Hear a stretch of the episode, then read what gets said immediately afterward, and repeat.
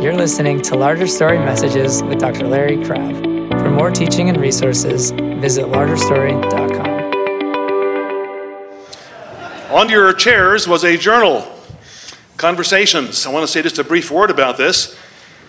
A very close friend of mine, Dr. Gary Moon, this is his brainchild of a number of years ago, and he involved David Benner and myself in creating this journal.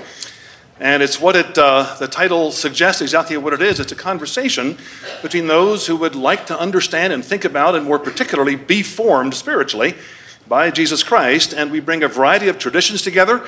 The table is large, and all those who are confident in Jesus and want to become spiritually formed and think about this, uh, they're invited to write in the journal, to dialogue about it. So please take a look at this journal. If it's of interest to you, subscriptions are available. And if there are extra copies here, they will be available for free as well at the PSI booth. Is that correct? Good. An excellent journal. Well, I have two problems, folks, among others. One is I am the last remaining obstacle between you and dinner.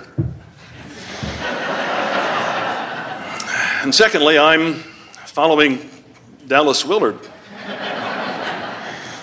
You've heard the story, a true story, about uh, when Michael Jordan was in his heyday. The Bulls were winning by a large margin, so Phil Jackson put a rookie in the game for the first time that season, first time ever he played in the basketball court in the NBA. And that was the night that Michael Jordan scored 63 points. The rookie scored one basket in five minutes, true story. And after the game was over, a sports commentator asked him, What's it like being on the same court with Michael Jordan? And the rookie responded, I'll never forget this night as the game in which Michael and I combined for 65 points.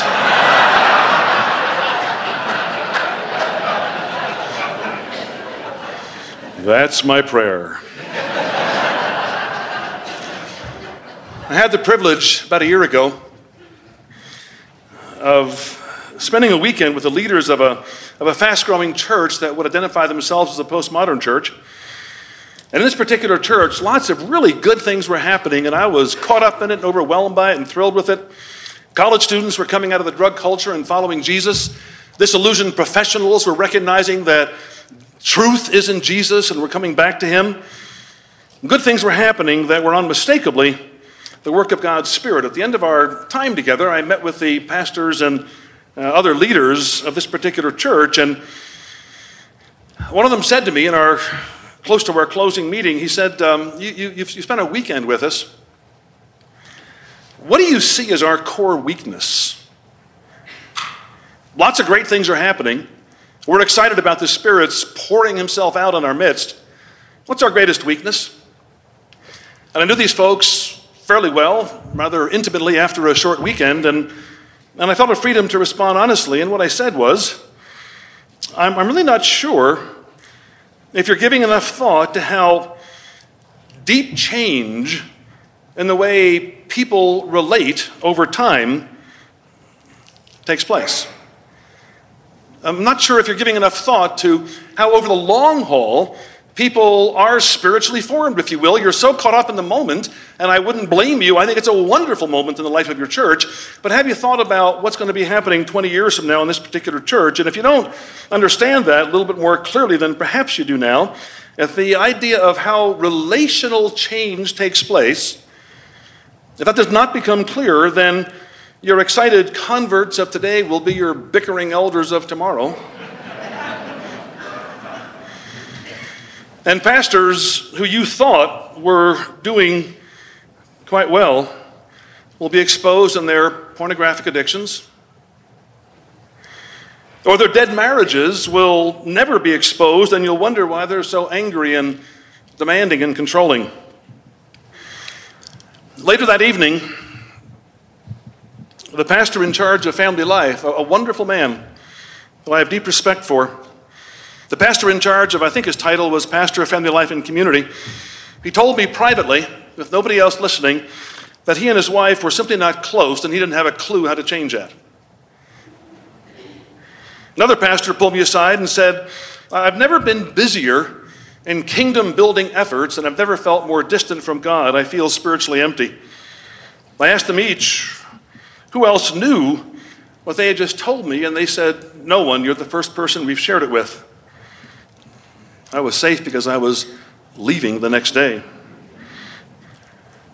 I wonder how true it is that the inside worlds of most people in our churches today are never known by anybody within the church. Let me, uh, let me ask you to do something as I begin my remarks. I'm going to ask you to just reflect. I'm going to give you just a few seconds, not long enough to give this question justice, but reflect on a, on a, I think, a rather important question, perhaps. Here's the question What's the one thing about you that you don't want anybody in your church to know? How's that for a nice warm beginning to the talk? I'd like you to write it out, put your name, and I'll read it to the congregation. What's the one thing about you that you really don't want anybody else to know?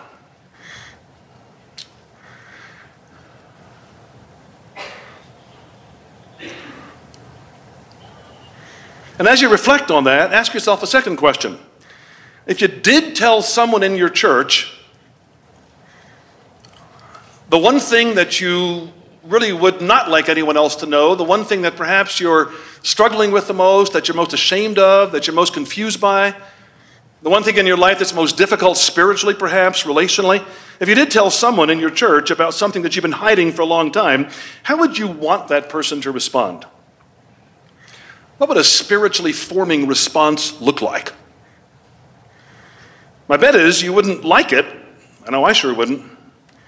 If when you sensed uh, an internal reality with which you had no idea how to deal, if you, if you shared that with somebody and you sensed that they were immediately went into the fix it mode, a couple head nods, all I need is four, I'm fine.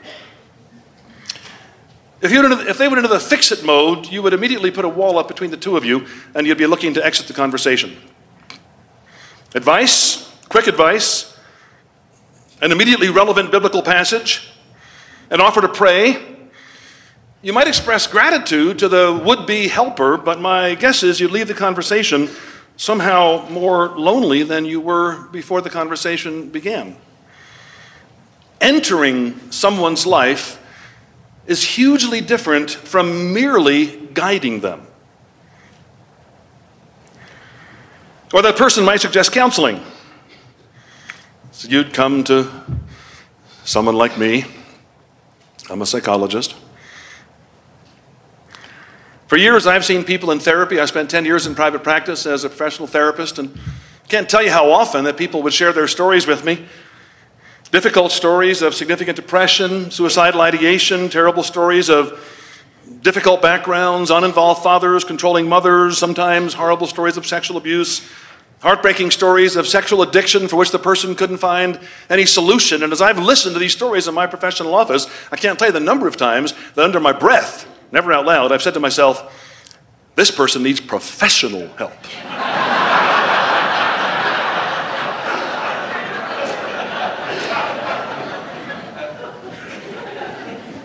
Maybe we've made a century long mistake. Maybe we've assumed as a culture that the really deep stuff going on in the human psyche, not, not just the bad stuff from childhood that included, but the difficulties we face in our current relationships, the really hard things, the crazy emotional stuff that goes through your mind, how many of you had a crazy emotion just in the last couple hours? Yeah. Dallas Willard put his hand up quick. Yeah. Professional discount for therapy, sir. Maybe we've assumed that the really tough stuff and dealing with all that tough, tough stuff really belongs to the counselor and not to the community.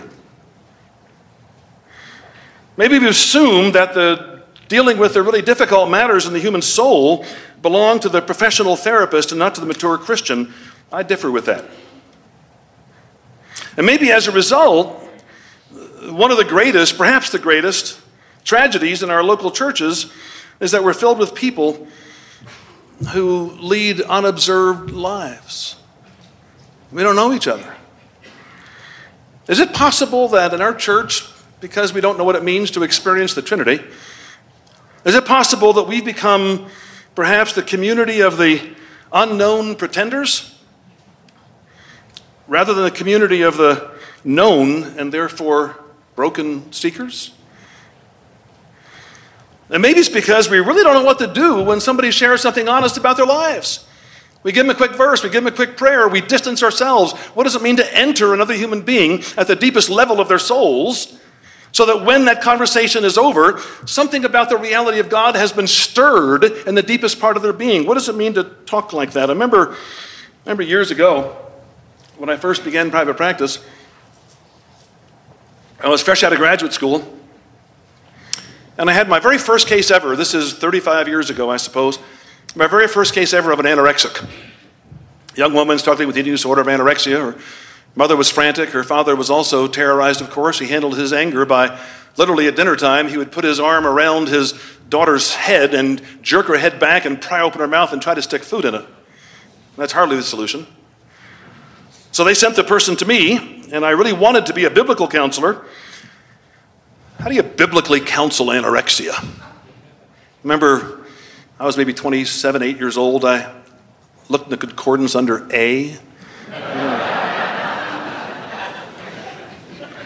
Didn't find anything there, so I figured I had to depend entirely on secular psychology to provide help for this young woman struggling with anorexia. I knew I was puzzled. I didn't know what to do. Why wouldn't somebody want to eat? I miss a snack, I'm famished. I don't understand.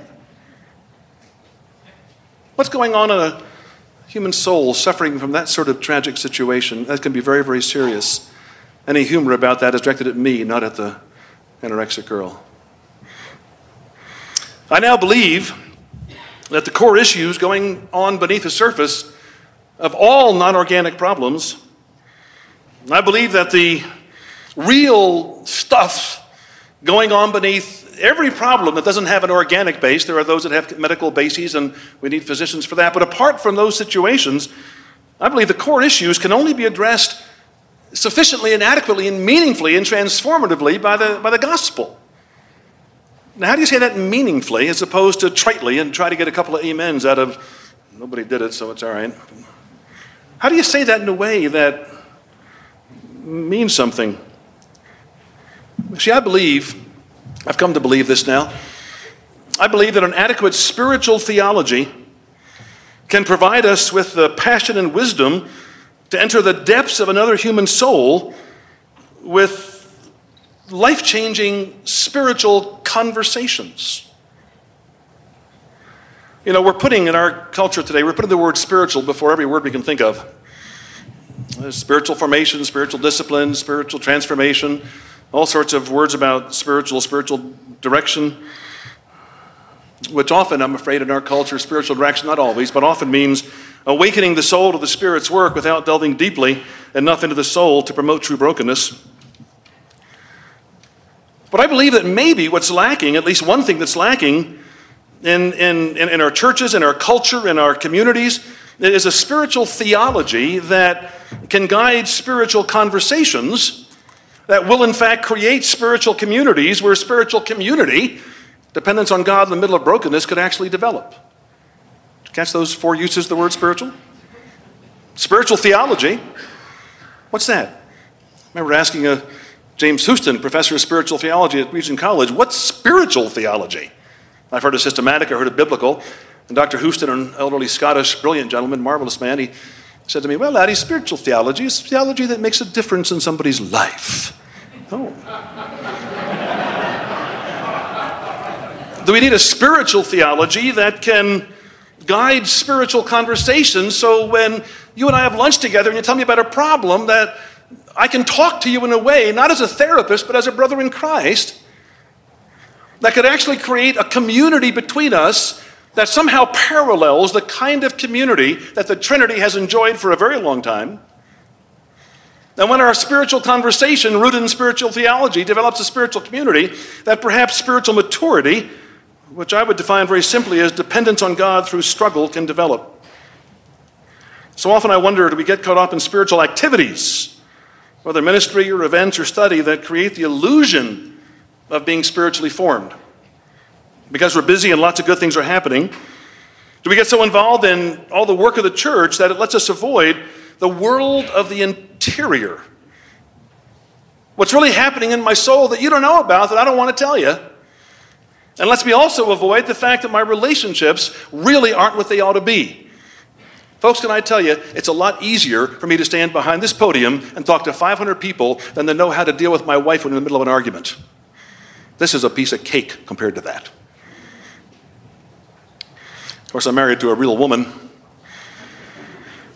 My thought has always been if you're married to a real woman, you have two choices become a real man or kill yourself. That's pretty much.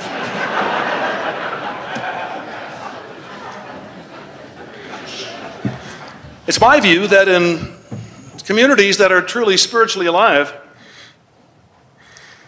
spiritually alive communities are communities where, where people have no secrets, where at least one person in your community, not the whole congregation, where at least one person in your community, at least one, knows everything that's going through your mind and your heart and your soul.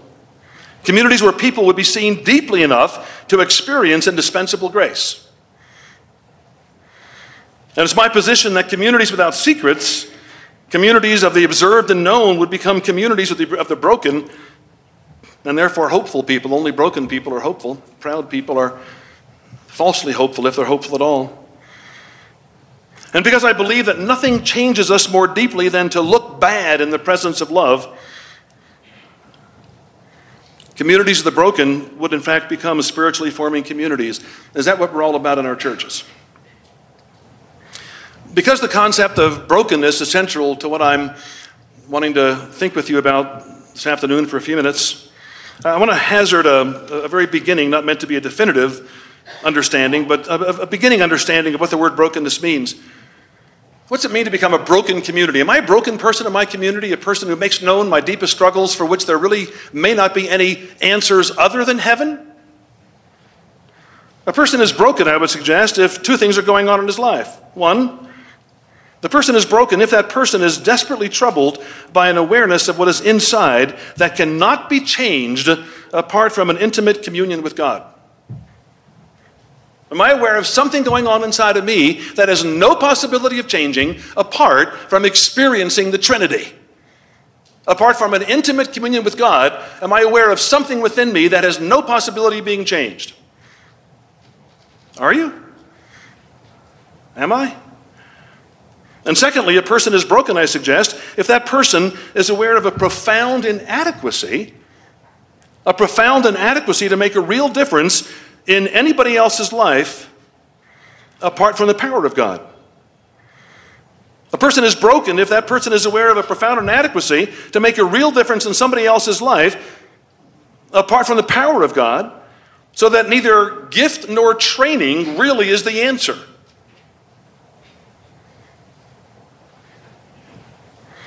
Brokenness, I would suggest in passing, is not about overwhelming pain. That's how we usually think about it. A person's broken if they hurt real bad. I suggest brokenness is not about overwhelming pain, it's about culpable failure. A failure to seek communion with God as the first thing in every circumstance of life. A failure to seek communion with God in the middle of a marital argument. A failure to seek communion with God in the middle of profound disappointment with your children. A failure to seek communion with God in the middle of terrible health problems. In the middle of ministry collapse the failure to seek communion with God, I would suggest, comes close to what brokenness is all about. And the failure to release the power of God in humility and love as we relate to others. That's what brokenness is all about. I'll give you a quick verse in passing for that in Hosea chapter 7 and verses 13 and 14. The prophet says that God is longing to redeem us, to restore us to the wholeness and joy that he intended for his people to, to experience. But the Bible says in Hosea 7 and 13 and 14, I, I long to redeem them, but I can't, and here's why. They're wailing from their bed, they're not crying from their heart. Wonder what the difference is. They're wailing from their bed and not crying from their heart. And I would suggest as long as we focus on our pain, what are we going to do as we focus on our pain? If you're most aware on your soul of your pain, what's going to be your number one priority? Answer relief. How many here have had kidney stones? I've had a couple. When I was driven to the hospital with my first kidney stone, it was here in Denver. My wife and I were staying at a hotel downtown Denver, much like this. We live in Denver, but I was speaking the next morning to a group and we got a hotel room for the night. And I began to feel pains that I was unfamiliar with at four in the morning. They were overwhelming pain, so I rolled out of bed and rolled on the floor, made noises appropriate to the occasion.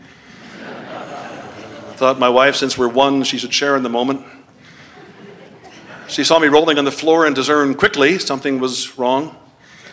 She called the ambulance. I had my first ambulance ride, it was kind of neat.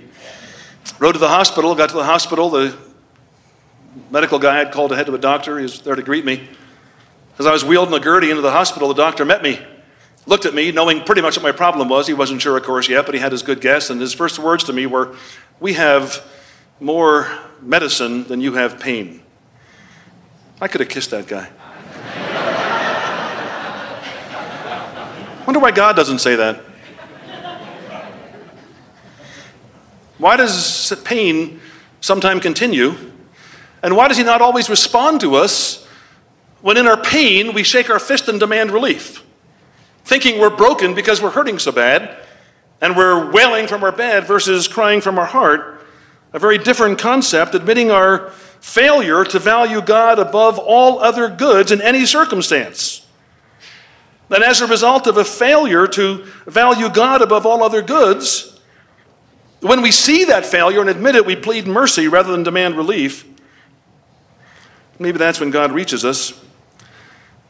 So, if we need, as I'm suggesting, if we need a spiritual theology that can guide spiritual conversations about our interior worlds that will create spiritual communities, where do we start?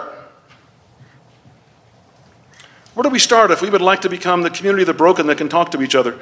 Where does spiritual theology begin? Well, I want to suggest to you that if we're going to center in on what really could happen in the spiritual community, we're going to begin by not understanding, because we'll never quite get an understanding of this, by contemplating, pondering, reflecting, getting lost in the mystery of, of the Trinity. The beginning of all theology, I suggest to you, of course, is the study of God. Theology means the study of God. And since God is a trinity of three persons, then the center of all right thinking about life and change and the church is Trinitarian theology. And when I start thinking about Trinitarian theology, I like to begin very, very simply. I begin by thinking of the Trinity as a rather rare entity, a small group that really gets along well and they have for some time. And when I think about a trinity of three persons that's been getting along well for the whole past eternity and will for the future eternity, I begin to realize that that final ontology, final being, the final nature of things, is a certain way of relating that is foreign to me naturally. The way the Trinity relate among themselves defines reality. Reality is a certain kind of relationality, a certain kind of community, which it was Jesus' prayer, as we heard Dallas talk about, be reproduced in the Christian community. I take it from John 17, we've already heard of in that prayer. In John 17, that what the Lord most wants to see happen, as he went to the cross, praying to his Father in his high priestly prayer, he was saying, As a result of my death, what I want is I want to see Christians form small groups like ours. Is it happening? What does it mean?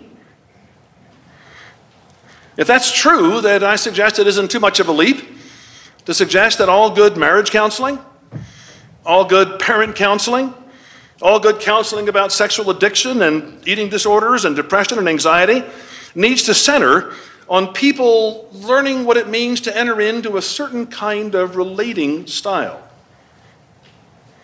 And until we focus on relationality, I don't believe we're getting to the core of reality in our souls. Are we specializing in our churches on moving people toward Trinitarian like relating through spiritual conversations? If we are, I believe we have a church. The church is not about simply doing lots of good things. It's not about merely behaving morally, as again we've already heard. It's not about merely being. It's not about discovering your voice, finding out who you are, using your gifts. It includes that. But essentially, it's about being in community, being with others the way the three persons of the Trinity are with each other. We need spiritual leadership to value Trinitarian relating above all other goods, above evangelism, above mission, above youth programs, above every other good thing that churches do. The central value of the spiritual leader, it seems to me, has to be to lead by experiencing the reality of spiritual community. The spiritual leaders, I would therefore say this. I know many of you involved in positions of spiritual leadership in your church, and I would say begin with a Trinitarian perspective on all of life. And you'll spend a lot of profitable time thinking about what I see as three core implications of Trinitarian theology that I want to document for you now. Three core implications of Trinitarian theology that might actually have some practical benefit for a small group, and for a conversation over lunch, and for a counseling practice. First implication of Trinitarian theology, I'd put it very simply, very obviously. Number one, you'll develop a theology of relating, a theology of what good relating looks like, a theology that moves you away from self obsession, where you recognize it in all of its subtle forms, toward a theology of God obsession and relating. What does that look like? It's foreign to our relationships generally, it's foreign to our marriages often. I've often shared that my wife and I have been married as of yesterday for 39 years. We met when we were 10. we couldn't begin going study then, of course. She was she was going study with Carl at the time.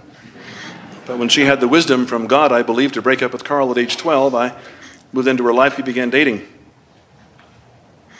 Why would we married at 21 that I came into the marriage, she came into the marriage with a bunch of baggage, a bunch of struggles, a bunch of difficulties.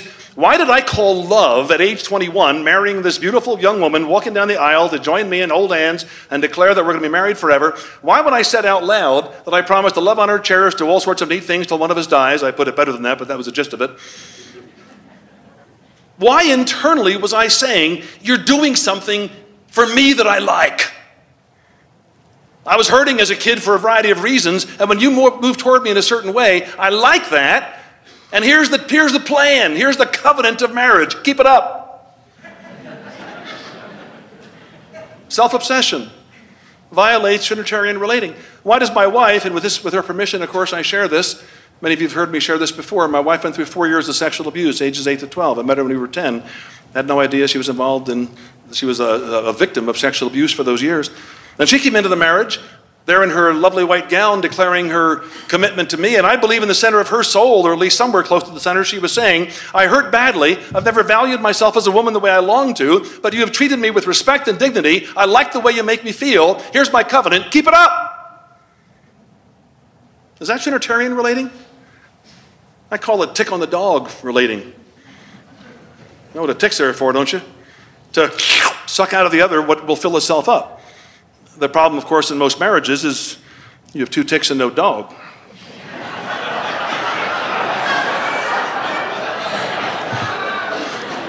but suppose we developed a theology of relating that was not tick on the dog, but was Trinitarian. Suppose we started reading the books on the Trinity that seem so far above my head, books that are sometimes very readable, like Darrell Johnson's Experiencing the Trinity, the marvelous recent book uh, a rather heady book that's full of profound insights by Stan Grenz, now with the Lord, a book called Rediscovering the Trinity. Suppose we began reading the Torrance brothers and they're dealing with Trinitarian perspectives, and suppose we began to realize from looking at how the Father and the Son and the Spirit relate, and suppose we looked at all the biblical data to get some understanding of that, maybe we begin to realize how, how rarely we've ever seen good relating growing up. As one man put it recently, who was in the middle of an affair, he said, My family was not big on talk. Stop whining and get moving was the basic MO. You'll realize how little, when you look at Trinitarian relating, How, how little what you long for the most ever happened, the desire to be known, to be, to be seen.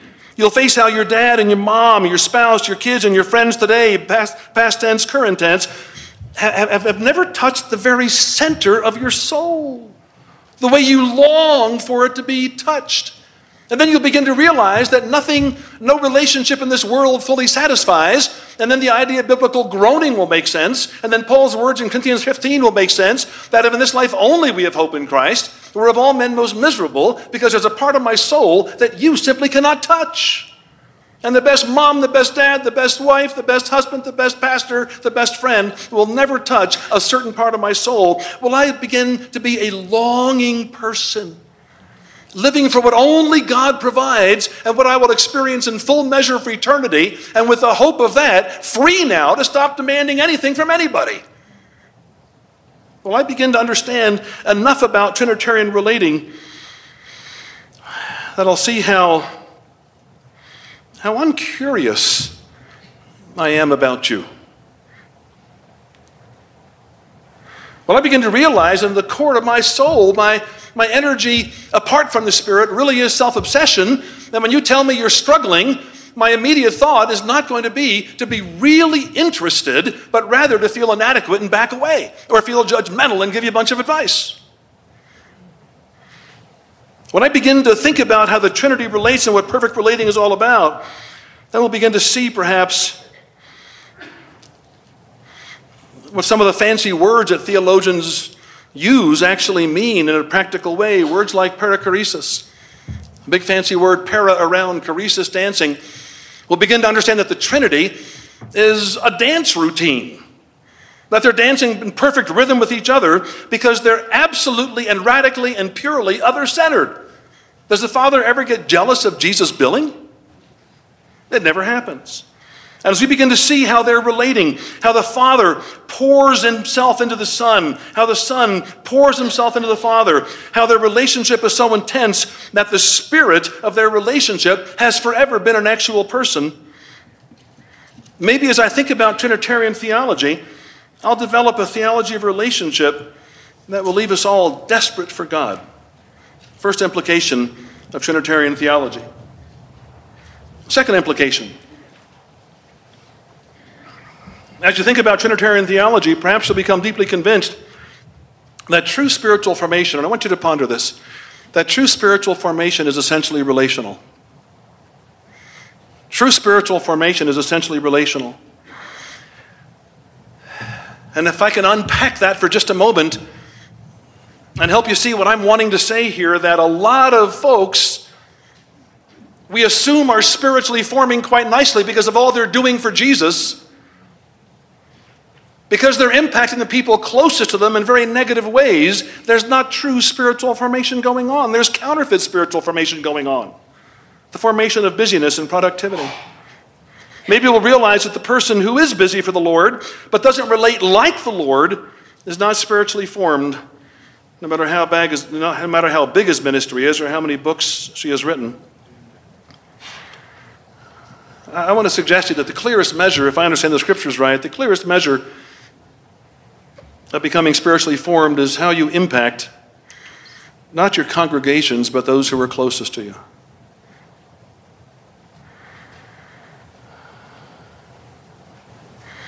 If I'm being spiritually formed, if I'm in the process, if I'm on the spiritual journey, those closest to me will have reason to be attracted to God. They might not be. Judas rejected his opportunity.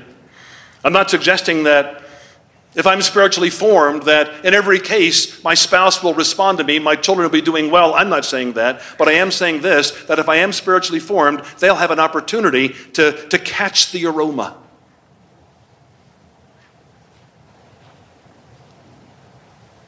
And either hate it like Judas or be changed by it like Peter.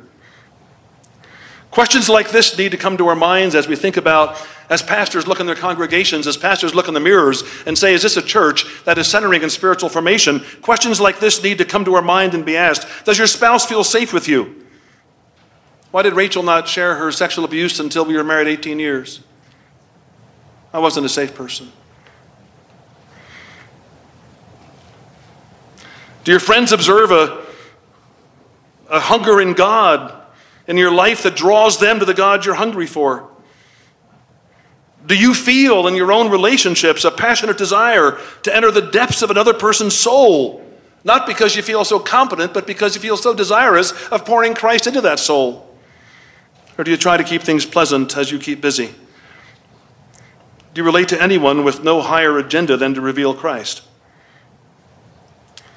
So, the second implication of Trinitarian theology would be you'll be persuaded that spiritual formation is essentially relational, and the more that is understood, the more you're going to experience deep humility and brokenness.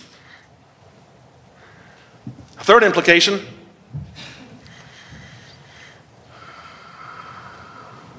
if we start thinking about the fact that God has called us to enjoy communion with Him, if we start thinking about the incredible truth that the Trinity in their dance has actually invited us to join the party and to join it now and perfectly forever, if we start thinking in those terms, then perhaps we're going to discover within ourselves what many of us would claim, but very few actually live.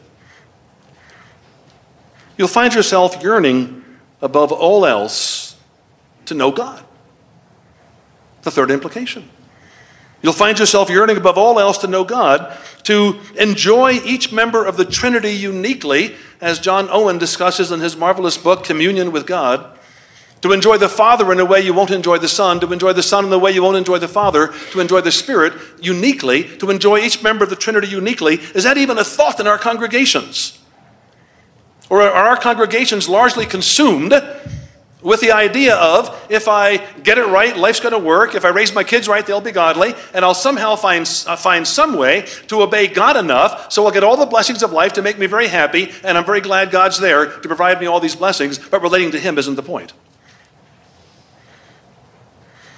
As we ponder Trinitarian theology, we're going to find ourselves yearning to know God above everything else and to realize that our effect on people could be so powerful and so strong because we can offer a level of authentic involvement in spiritual conversation that leads us both to fall on our knees in the presence of holiness and to stand up in the presence of grace. If in fact we ponder Trinitarian, relation, uh, Trinitarian relating for the rest of our lives and we become to yearn to know Him above all else, I would suggest to you that ministry will become less important. It'll be put in its place. It'll become less important than authentic relating. And authentic relating will take over first place in our lives. Authentic relating to the Trinity, love God with all your heart, soul, mind, and strength. And authentic relating to others, being curious, entering their souls, hearing their struggles, being safe so there are no secrets, being a broken person who models brokenness and so therefore invites brokenness and as we begin to put that in first place, then maybe the words of C.S. Lewis will begin to mean more to us when he said, someplace, if we put first things first, second things will be thrown in. But put second things first, and you'll lose both first and second things. You'll see everything but drawing close to God as a second thing. You'll see health as a second thing. You'll see a good marriage as a second thing. You'll see godly kids as a second thing. You'll see wonderful ministry as a second thing. It's all second to knowing God. You'll see the difficulties in life when your husband has an affair, when your wife decides to leave you. You'll see it as a painful doorway to deeper intimacy with God. When your teenager gets hooked on drugs, you'll cry as never before, but you'll focus more on your own brokenness than on how you can change him. When you feel spiritually dead and empty, you won't look for methods to change that interior reality. You'll rather face your profound impotence to change anything that matters as an opportunity to trust and to learn to rest by still waters until you learn to dance with the Trinity. Trinitarian theology, I suggest to you, is the foundation of spiritual theology, of a theology for living. I really do believe that there's a new way to live. And the more that new way of knowing God better, no matter what, comes into focus, the more we'll see church as a community of broken people longing to know God and relate like Him, rather than a community of reasonable people trying hard to do a lot of good things.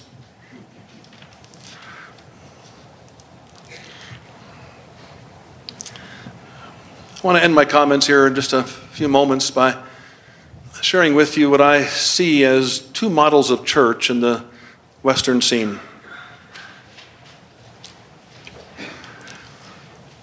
Wonder what our churches would look like if we took seriously the words of C.S. Lewis, a very, very familiar quote, uh, quote to many of you. C.S. Lewis said these words It's so easy to think of church, to think that the church has a lot of different objects education, building, missions, holding services. Lewis goes on to say that the church exists for nothing else but to draw men into Christ, to make them little Christs. If they are not doing that, all the cathedrals, clergy, mission sermons, even the Bible itself are simply a waste of time. God became man for no other purpose. It's even doubtful, you know, whether the whole universe was created for any other purpose than to spiritually form people into becoming little Christs. Is that what's on your mind as you pastor a church?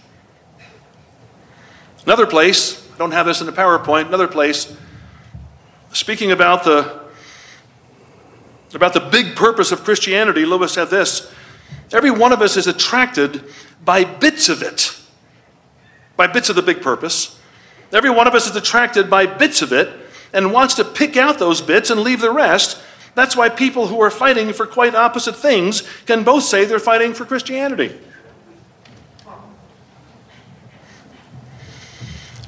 I want you to picture a model that I think is very common in Western culture. And just picture a circle. The circle appears on the screen, and just ask yourself what belongs in the central circle of the church? Not so much what should be there, but what is there? What's the ruling, driving passion behind the leadership so often in a local church? What's the DNA of a local church? Is it possible that in many churches, the core agenda, the driving passion that leaders salivate over, is to make something happen? And to make good things happen teaching programs, mission outreach, youth work, cultural impact, evangelism. But as a driving passion, I'm here in my position as pastor, elder, Sunday school teacher, leader in my church in some form, and I'm coming to the church because I want to see something happen. That's what matters. We're going to make something happen. We're going to make an impact. We're going to do good things. If that's the DNA of your local church, then I would suggest that out of that, the second circle, in this model of the local church will be uh, a vision, a vision of what could happen. If we're committed to make something happen, let's get a vision in our circumstances, with our resources, and our community, what could happen. Church growth, expanded ministry, worldwide impact, good things, no doubt. And if we focus on making something happen and then get a vision for what could happen, then there's another circle that's going to develop in this one church model the vision to see something happen is going to lead to the development of a strategy. Here's how we can do it. We want to make something happen. We have a vision for it happening. And here's our strategy to make it happen. We're going to hire consultants, allocate resources. We're going to construct methods for making certain things happen. And we develop a strategy. And once we have a strategy, of course, we, lastly, in this very simple sketch, need to mobilize. We need to mobilize resources with opportunities, plan, motivate, get going. And as a result, the church values people who get on board far more than those who lag behind. And if you're successful and gifted, if you have an A team, then you're a good member of that church. In this model, I suggest people become more unobserved than ever. In this model, the interior world is never dealt with. In this model, you must go outside the community to get the help you need. In this model, spiritual formation is hindered. Because what's happening in people matters less than what people are doing. No one knows each other, but they work together. Big things happened, but deep things don't. I wonder what another model would look like. Suppose we were Trinitarian in our perspective on all of life.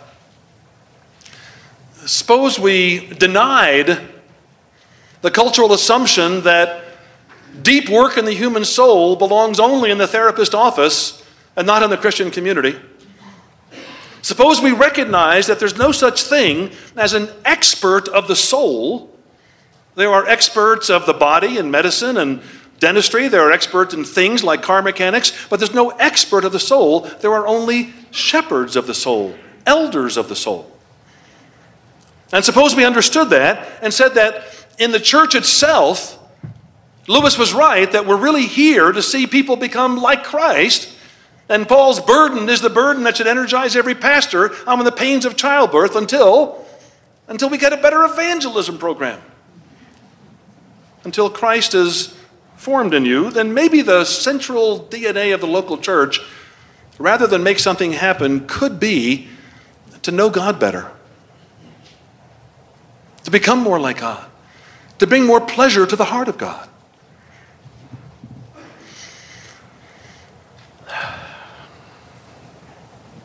Communion with the Trinity.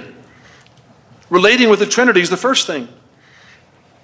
As a wise old pastor once wrote to his suffering congregation, I know the experience of communion with the Father and with the Son, Jesus Christ, and my joy will be complete if you know that experience as well. 1 John 1 3. Maybe the center of the church is not, let's get things going, but rather, what would it mean to relate to each other in a way that would promote our intimacy with the Father and the Son by the Spirit. If that's our center, if that were our center, then the second part of the model, we would want to hear God speak, and therefore we become people of the Word. Brennan Manning said that if if it's true that God is speaking, then nothing matters more than listening.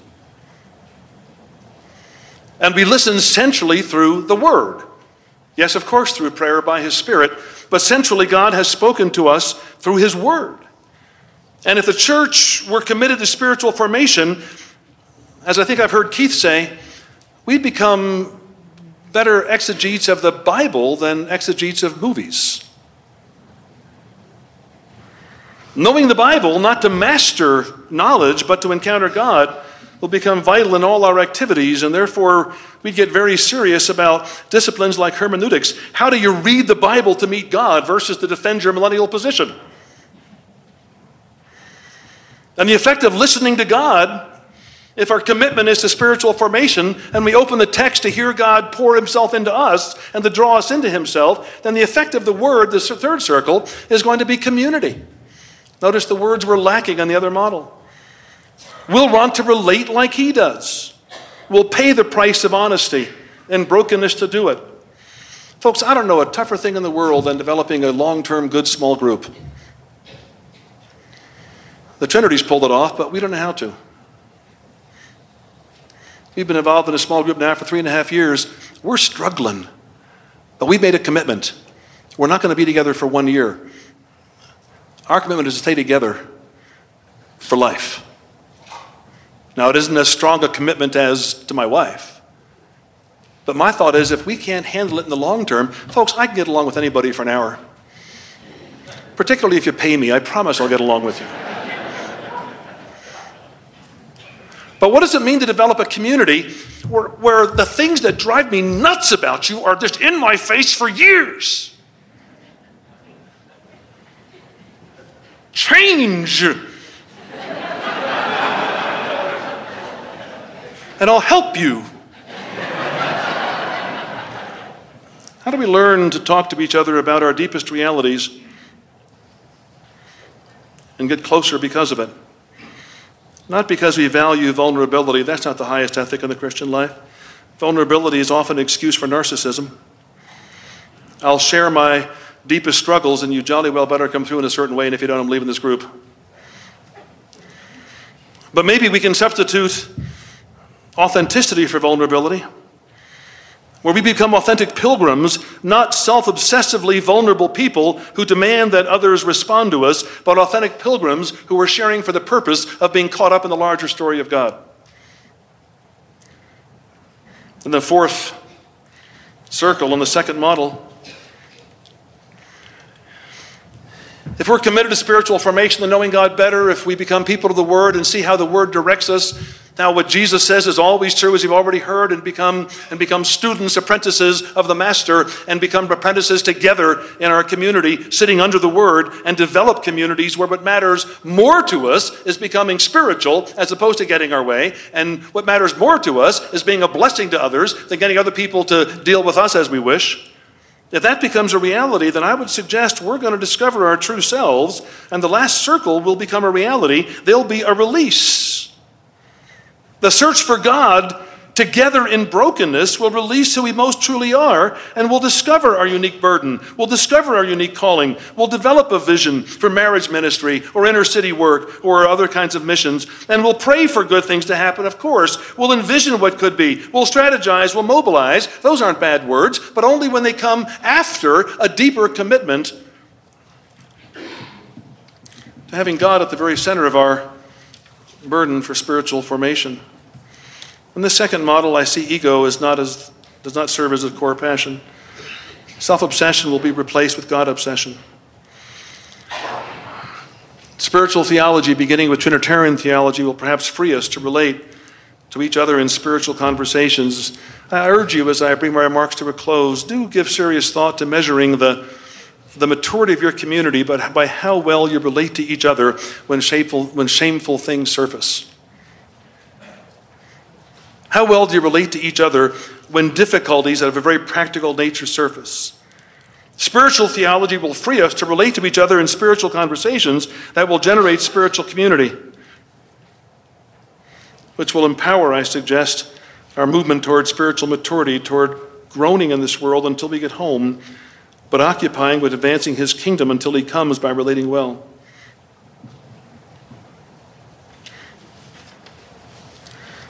Fun to have the chance to share the bee in my bonnet with y'all. Been a psychologist now for, I don't know, 35, 40 years. I don't see my identity as a psychologist anymore. I don't see my identity as a spiritual director. I don't like the term spiritual director. I love the idea of spiritual directing. I love the idea of engaging with each other in meaningful conversations. But I'm so committed to the position that if God does exist eternally as a Trinity, then more than anything else, I've got to think about how I relate to my wife, to my kids, to my friends. And when I get honest about that, I'm not going to be self obsessed. I'm going to be self broken. And then maybe I'm going to seek out the spiritual community where together we can learn what it means to relate in a way that moves us more and more toward God obsession. Thank you.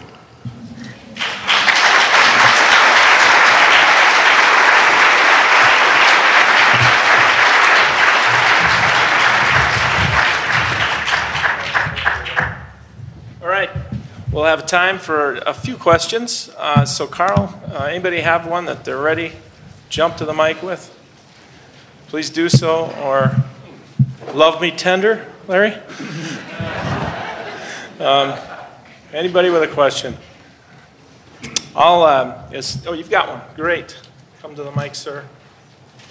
We want to remind you that uh, New Way Ministries has a display. It's area number two. It's number 207 um, for New Way Ministries to look, find out more about what Larry's been talking about. In your talk, you mentioned um, nothing changes us more deeply than to look bad in the face of love. Can you please tell us some more about what you mean by that? some wag has said that only two things have changed the soul of man the fall and grace. And until grace becomes essential to my being, I don't value it. And I'm not going to value grace until I face a level of brokenness that makes me aware that my culpability has no excuse whatsoever. And when I'm in a position where I know that I deserve rejection and find acceptance, that's when I'm drawn irresistibly to the Father. In simplest terms, that's all I mean by looking bad in the presence of love. And I rather think that our communities could model that in ways we rarely do because we really are very much impression managers. We really are very careful to speak only those things that create the impression we desire. I do have a chance to speak a lot, and I'm often told that, Larry, I appreciate how vulnerable you are publicly. And I often kind of chuckle inside because my vulnerability publicly is incredibly selective. Mm. Frankly, because I don't trust my audiences.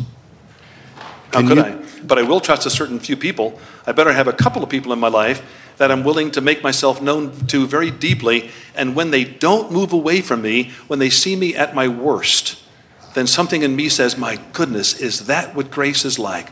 Is that what the Father supplies perfectly that you've supplied a little taste of? And when that happens, I believe I'm drawn into the relationship of Father and Son. Thank you. Thank you. You talked a little bit about the difference between vulnerability and authenticity. I wonder if you could elaborate a little bit on that and specifically on how you encourage authenticity. Yeah, I think. Um, I think our therapeutic culture has, not, not, not 100%, but um, is responsible for a lot of the mess we're in. And I think our therapeutic culture basically assumes that change has more to do with being very vulnerable about where you are. But the purpose of vulnerability typically, and I'm using a semantic distinction here which may not hold entirely, but let me define vulnerability in this way. That vulnerability so often is defined as the opportunity to, to get insight into myself so that I can be a happier person as opposed to, that's vulnerability, as opposed to authenticity, that I want to um, face where I am so that I can be lifted up into the larger story of God and serve His purposes more deeply and more fully in my life. So when I share my struggles, if I share with a demand that you respond in a given way, I'm being vulnerable as I'm defining the term. But if I share it with a longing that in a community we'll together find God, and if you don't move in a way that helps me in that, I won't hate you for it. You failed me, but I didn't come to you to be successful in that. My authenticity is simply to know God better, and I come to you with no demands. I call it agenda free sharing. I have no agenda as I share, other than knowing God better, but I have no agenda for you that puts a, a pressure on you and demands that you come through for me. And that's authenticity in my mind. Very good. Thank you very much. Anything else at all that you'd like to respond to? Are you lonesome tonight? Do you miss me? That's enough. I'm sorry I interrupted that. I think it was the mercy of God, actually. Dr. Crabb, I heard Keith mention in the introduction earlier in the day about the whole issue of spiritual direction and finding a spiritual director. You have talked about it as well, uh, some um, in in your talk. Could you share a little bit about the benefits of that for an individual and and um, I, I've wondered about how you go about identifying that person, finding that person. Um, could you just um, uh, elaborate on that some? Couple things. One, I would say um, be willing to go outside the box and to go outside of your particular tradition. And don't demand that your spiritual director be your pastor. Um, that puts too much pressure on him sometimes or her. Um, but go out of the box. Um, second thing I'd say um, is that I, I personally, and this is a bias of mine, I personally don't like, um, I'm really scared that spiritual direction is going to become professionalized and that spiritual direction will be seen as something which only those with a two-year program and a two-year degree they are spiritual directors. I am now a spiritual director come to see me. I see spiritual direction as much more organic to the community. Now i'm not saying that, that training is bad. I offer training in spiritual direction.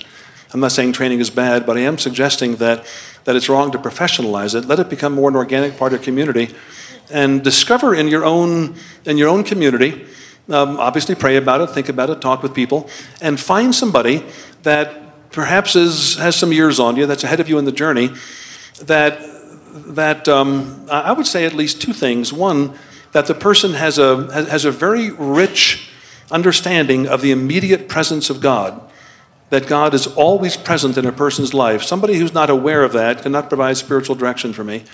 Uh, Jean Pierre de Caussade, the old writer, um, Sacredness of the Present Moment, he, uh, one of his key lines in his book is that everything leads me to God.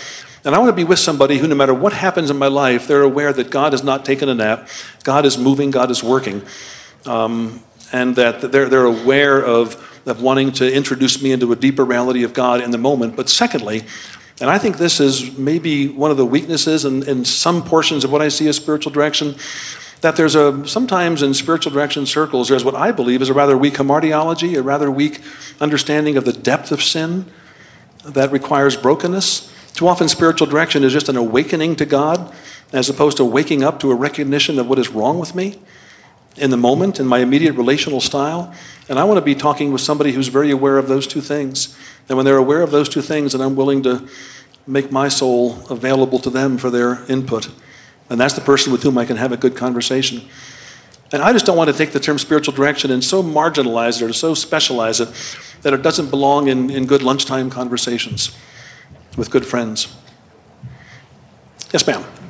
Have a question about the two models that you showed up there. Um, I've read many of your books, and it stirs up in my heart the desire to have that second model that you presented be the kind of church that I'm a part of. And yet, I find myself in a church that's very much in the first model.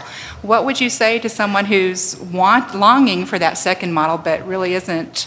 I'm not even aware of many churches that follow that model. So, what do we do? That's what you're here this week to discover. That's a perfect segue, man. Keith has the answer for you. Let me just say one word about it. It's time to quit. Um, I think that's a very common struggle, and what I don't want to encourage is um, go become a critic of your church. What I do want to encourage is become the kind of person that offers spiritual community within your church. That's a soundbite answer, but our time is about done. Thanks for listening to Larger Story Messages with Dr. Larry Crabb. To learn more, visit largerstory.com.